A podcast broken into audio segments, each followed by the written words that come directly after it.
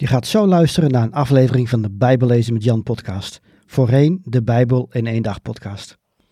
De genoemde links in deze uitzending kunnen verouderd zijn. Kijk op bijbellezenmetjan.nl of in de omschrijving van deze aflevering voor meer informatie over hoe ik mensen en kerken kan helpen met het lezen, begrijpen en geloven van de Bijbel.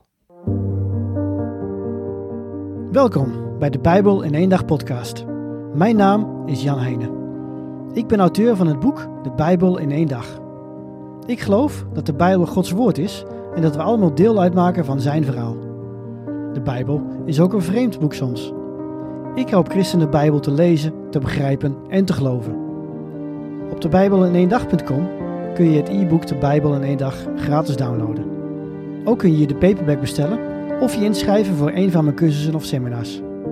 Oké, laten we met de aflevering beginnen. En we gaan vandaag Marcus doornemen. Marcus is de schrijver van het tweede evangelie. Hij behoorde niet tot een groep van twaalf discipelen, maar trok wel op met de leiders van de vroege kerk, en dan met name Petrus en Paulus.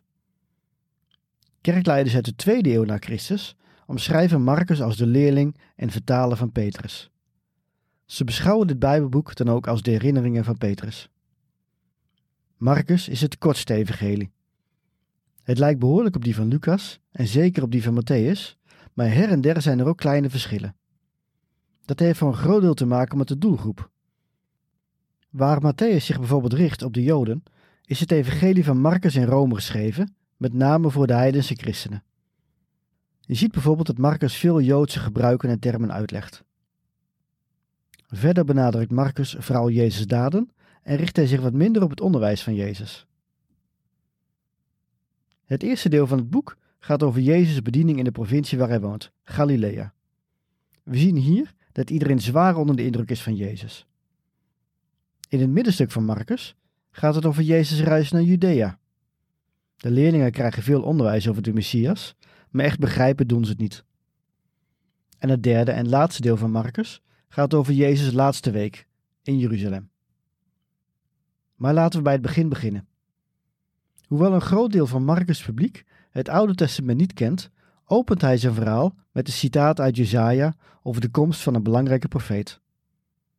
Hij legt uit dat deze boodschappen van God de weg vrij moest maken voor de komst van een man die veel groter is dan hij. Deze profeet is natuurlijk Johannes de Doper. Op een dag komt Jezus langs en ook hij laat zich dopen, hoewel hij zonder zonde is. Vanuit de hemel daalt de Heilige Geest in de vorm van een duif neer op Jezus. En God spreekt hoorbaar voor iedereen: Jij bent mijn geliefde zoon, in jou vind ik vreugde. Daarna neemt de Heilige Geest Jezus mee voor een verblijf van veertig dagen in de wildernis. Evenals Matthäus vertelt Marcus dat Jezus op de proef werd gesteld door Satan, maar hij vertelt er niet bij hoe. Na zijn verblijf in de woestijn trekt Jezus langs de synagogen om te preken. Zijn boodschap is even simpel als confronterend. Hij zegt: De tijd is aangebroken. Het koninkrijk van God is nabij. Kom tot inkeer en hecht geloof aan dit goede nieuws. Zoals gezegd, Marcus besteedt niet veel aandacht aan het onderwijs van Jezus, maar hij laat voortdurend Jezus in actie zien. Jezus roept zijn leerlingen, hij bevrijdt mensen van demonen en hij geneest de zieken. Zo levert Marcus het bewijs dat Jezus werkelijk Gods zoon is. En als Gods zoon is hij gelijk aan God. Dat onderstreept Jezus door zelf zonde te vergeven. Iets waar de godsdienstige leiders van die tijd erg overstuur van raken. Andere mensen raken er echter van overtuigd dat hij door God gezonden is. En ze besluiten hem te volgen. Maar weer anderen twijfelen juist en nog een andere groep verzet zich juist tegen hem. Jezus probeert aan de hand van gelijkenissen duidelijk te maken wat het koninkrijk van God is. Zo vertelt hij het verhaal van de zaaier, maar ook over het mosterdzaadje dat in de grond valt, sterft en dan tot bloei komt. Het mosterdzaadje is het kleinste zaadje dat de mensen daar kenden, maar het kan uitgroeien tot een struikgewas waar de vogels een nest in kunnen maken. De onderliggende boodschap is dat het koninkrijk van God klein is, zwak en onaanzienlijk, maar dat het tot veel in staat is. Ondanks zijn wijze woorden en zijn machtige wonderen gelooft niet iedereen in Jezus. Zelfs zijn twaalf beste vrienden hebben er moeite mee om hem te begrijpen. Dat blijkt wel wanneer Jezus hen op de man afvraagt: Wie ben ik volgens jullie? Petrus geeft het goede antwoord. Jezus is natuurlijk de aangekondigde Messias. Maar, zoals we Matthäus ook al zagen, Jezus is niet de militaire leider waar ze op hopen. Hij is niet gekomen om de Romeinen het land uit te drijven. Zijn werk is nog veel belangrijker. Hij moet lijden, zoals de profeten al voorspelden. Hij zou sterven, drie dagen dood zijn en dan opstaan. En hoewel Jezus hierover spreekt, lijkt dat kwartje maar niet te vallen bij de leerlingen. Dan roept Jezus een grote menigte bij elkaar. Vrij vertaald zegt hij tegen hen: Wie mijn volgeling wil zijn, moet zichzelf opzij zetten, zijn kruis op zich nemen en achter mij aankomen. Wie zijn leven verliest omwille van mij en het goede nieuws, zal het behouden. Jezus verlangt dus van zijn volgelingen dat ze niet langer voor zichzelf leven. Het gaat niet om aardse koninkrijken, om geld, macht of status. Het gaat erom dat we oprecht bij Jezus willen horen. Het zijn gedachten die moeilijk te begrijpen zijn, en het is bijna alsof God gedwongen wordt iets nog ongelooflijkers te doen om te bewijzen dat Jezus de zoon is van God. Want in de volgende scène gaat Jezus met Petrus, Jacobus en Johannes de berg op. Plotseling daalt de glorie van God neer op deze berg. Precies zoals hij dat eeuwen daarvoor ook deed op de berg Sinaï, ook wel Horeb genoemd. Eerst verscheen hij toen aan Mozes en later aan Elia. En nu, als Jezus op deze berg staat, verschijnen juist die twee profeten aan hem. En God spreekt opnieuw vanuit de hemel. Dit is mijn geliefde zoon, luister naar hem. De drie leerlingen mogen van Jezus niemand vertellen over deze geweldige ervaring. Dat doen ze uiteindelijk pas als hij later uit de dood is opgestaan. En opnieuw blijkt dat ze niet begrijpen waarom hij dat zegt. Als hij toch de zoon van God is, waarom moet hij nou sterven? Eenmaal beneden aangekomen, blijkt er een grote groep mensen te wachten op Jezus. Hij geneest de zieken en geeft onderwijs aan zijn leerlingen. Opnieuw zegt hij dat hij moet sterven. Maar, zegt hij erbij, hij zal ook weer opstaan. De leerlingen begrijpen hem echter niet.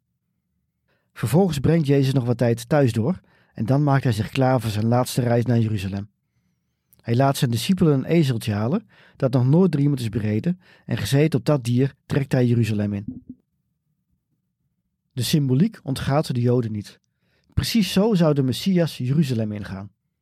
En deze wonderlijke leraar moet wel gekomen zijn om hen te bevrijden van de Romeinen en om het koninkrijk van David in ere te stellen. Maar Jezus bekijkt Jeruzalem en gaat dan weer weg uit de stad. De volgende dag keert hij terug. In de tempel wordt Jezus woedend. Hij smijt de marktkramen om en jaagt de handelaren weg. Deze plek moet immers een plek van gebed zijn en geen rovershol. Ook zoekt Jezus nadrukkelijk de confrontatie met de godsdienstige leiders. Eerst proberen zij hem nog te dwarsbomen met hun listige vragen, maar iedere keer weet Jezus hen wijs te antwoorden. Het wordt ze nu echt duidelijk. Ze moeten met geweld van Jezus zien af te komen. Maar ze zijn bang voor het volk. Voor een groot deel van de gewone mensen is Jezus op zijn minst een bron van inspiratie en een leider. Dus smeden ze een complot om hem te doden. Ondertussen vertelt Jezus zijn leerlingen dat de tempel nog deze generatie verwoest zal worden. En wie Jezus volgt, zal worden vervolgd om de simpele reden dat ze bij Jezus horen. Jezus dood komt nu met de dag dichterbij. Als Jezus van een maaltijd geniet, komt er een vrouw binnen met uiterst kostbare olie. Ze breekt het flesje en zalft Jezus zoals je een dode zalft. In feite bereidt ze zo zijn begrafenis voor. Sommige mannen zijn kwaad. Dat flesje had voor veel geld verkocht kunnen worden. En dan hadden ze daarmee de armen kunnen helpen. Maar Jezus neemt het voor de vrouw op. Ze deed immers wat ze moest doen, en tot in lengte van dagen zullen mensen zich deze vrouw herinneren vanwege wat ze heeft gedaan. Voor de penningmeester van het gezelschap, Judas Iscariot, is dit echter de druppel. In de evangelie krijgen we het beeld van hem dat hij vooral door geld is gedreven. En als hij geen geld meer achterover kan drukken, besluit hij Jezus uit te leveren. Hij gaat naar de Joodse leiders toe. En ze zeggen hem dertig zilverstukken beloning toe als hij Jezus in de val laat lopen. Dat gebeurt vervolgens nachts, nadat Jezus eerst met zijn leerlingen het Pesachmaal heeft gevierd. Hiermee herdenken de Joden de bevrijding uit de Egyptische slavernij. Ook beschrijft Marcus hoe Jezus de brood en het wijn van het Pesachmaal op zijn lichaam en zijn bloed betrekt. Eeuwen eerder besprenkelde Mozes het volk al met bloed als teken van het verbond dat God met hen had gesloten. Nu zegt Jezus dat zijn bloed voor een nieuw verbond zorgt. Een nieuwe overeenkomst tussen God en mens. Eén die bovendien niet alleen geldt voor de Israëlieten, maar voor iedereen die zich in geloof aan hem verbindt. De belofte die Jezus hier doet, is dat we bevrijd worden uit de slavernij van de zonde. Dat we eeuwig leven zullen hebben en dat we voor altijd bij hem mogen horen. Marcus is trouwens echt een schrijver die haast maakt in zijn boek, want vanaf hier gaat het verhaal heel rap. We zien hoe Jezus bidt in de hof van Gethsemane, hoe hij wordt gearresteerd omdat zijn leerling Judas hem aanwijst, hoe hij wordt berecht en veroordeeld door Pilatus en hoe hij uiteindelijk wordt gekruisigd. We zien hier opvallende parallellen met de eerste twee delen van Marcus. In het eerste deel daalde een duif op Jezus neer nadat Johannes Jezus had gedood. En in het tweede stuk van Marcus daalde de glorie van God neer op Jezus op de top van de berg. Maar nu, terwijl Jezus aan het kruis hangt, daalt juist de duisternis neer. Dit keer zegt God niet: Jij bent mijn geliefde zoon. Maar Jezus zegt: Mijn God, mijn God, waarom hebt u mij verlaten? Dit is het eerste vers van Psalm 22. Een psalm van David, die opvallend gedetailleerd beschrijft hoe het moet voelen om aan de kruis te hangen. Het is een psalm met een dramatisch begin, maar een positief einde. In het Evangelie van Marcus sterft Jezus na deze woorden. Op dat moment ziet alleen een Romeinse soldaat wie er daadwerkelijk aan het kruis hangt. Hij is de eerste in het Evangelie van Marcus die bevestigt wat Jezus al die tijd heeft proberen te zeggen. Deze man was werkelijk de zoon van God, roept hij uit. Jezus wordt in een graf gelegd. Die zondag willen drie vrouwen Jezus lichaam balsemen. Tot hun schrik blijkt de steen die het graf moest afsluiten te zijn weggerot. En een man in witte kledij vertelt hen dat Jezus is opgewekt uit de dood. Hij stuurt de vrouwen naar Petrus en de andere leerlingen met de opdracht hen te vertellen dat ze naar Galilea moeten gaan, want daar zal Jezus hen ontmoeten. Maar doen deze vrouwen wat de engel zegt? Het lijkt er eigenlijk niet op. Ze vluchten namelijk en ze vertellen niemand iets. En nu is er iets interessants. De oudste versies van Marcus eindigen namelijk met deze cliffhanger. Het graf is leeg en de bange vrouwen vertellen niet wat ze hebben gezien en gehoord. In deze versie verschijnt Jezus dus helemaal niet aan de leerlingen. Maar in jouw Nederlandse Bijbel gaat het verhaal wel verder. Hoe komt dat? Dat komt omdat later manuscripten zijn gevonden die nog een aantal extra versen hebben. Het zou kunnen dat de slotversen in de oudste manuscripten verloren zijn geraakt. Of misschien heeft Marcus zijn Bijbelboek niet kunnen afmaken. Maar het is ook mogelijk dat hij bewust voor zo'n open einde heeft gekozen. Het stelt de lezer namelijk voor hetzelfde raadsel waarmee de volgelingen van Jezus mee te maken hadden. Was Jezus werkelijk Gods zoon, zoals hij beweerde? Waren onze zonden door zijn dood vergeven? Is hij werkelijk opgestaan? En wat doe je dan met het nieuws? Ga je het anderen vertellen? Of schrik je en hou je het voor jezelf? Dit zijn hele goede vragen om in gebed over na te denken. Toch geloof ik dat God ook in staat is om ervoor te zorgen dat wij een Bijbel in handen hebben die van begin tot eind de Remus inspireert. Dus ik neem ook de laatste elf versen voor waarheid aan. Of die nu door Marcus zijn geschreven of door een latere redacteur eraan zijn toegevoegd. In die laatste versen lezen we dat Jezus verschijnt aan Maria Magdalena. Zij was een van de drie vrouwen die bij het lege graf stonden en ze hield haar mond over wat de man in het wit haar had verteld. Maar nu kon ze zich niet meer stilhouden en ze zocht de andere volgelingen van Jezus op. Deze voor de wereld onaanzienlijke vrouw, een voormalige prostituee, was de allereerste mens die het goede nieuws, het evangelie kwam brengen. Jezus was opgestaan. Petrus, de andere tien leerlingen, de moeder van Jezus en vele andere volgelingen rouwden nog om de dood van Jezus toen Maria Magdalena binnenkwam. Toen ze haar verhaal deed, geloofde niemand haar. Daarna verscheen Jezus echter nog aan twee mannen die buiten Jeruzalem liepen. Lucas vertelt dit verhaal veel uitgebreider, maar het punt is, ook zij werden niet geloofd. Pas als Jezus aan deze elf overgebleven leerlingen verschijnt tijdens een maaltijd, geloven ze dat hij daadwerkelijk nog leeft. Jezus verwijt hen hun ongeloof en roept hen op het goede nieuws in de hele wereld te gaan vertellen.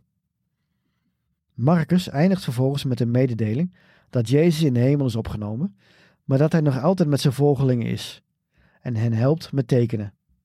Oftewel, hij laat hen wonderen doen en hij geneest mensen door hen heen. Tot zover in het kort de inhoud van het Evangelie van Marcus. In de volgende aflevering gaan we verder met het Evangelie van Lucas.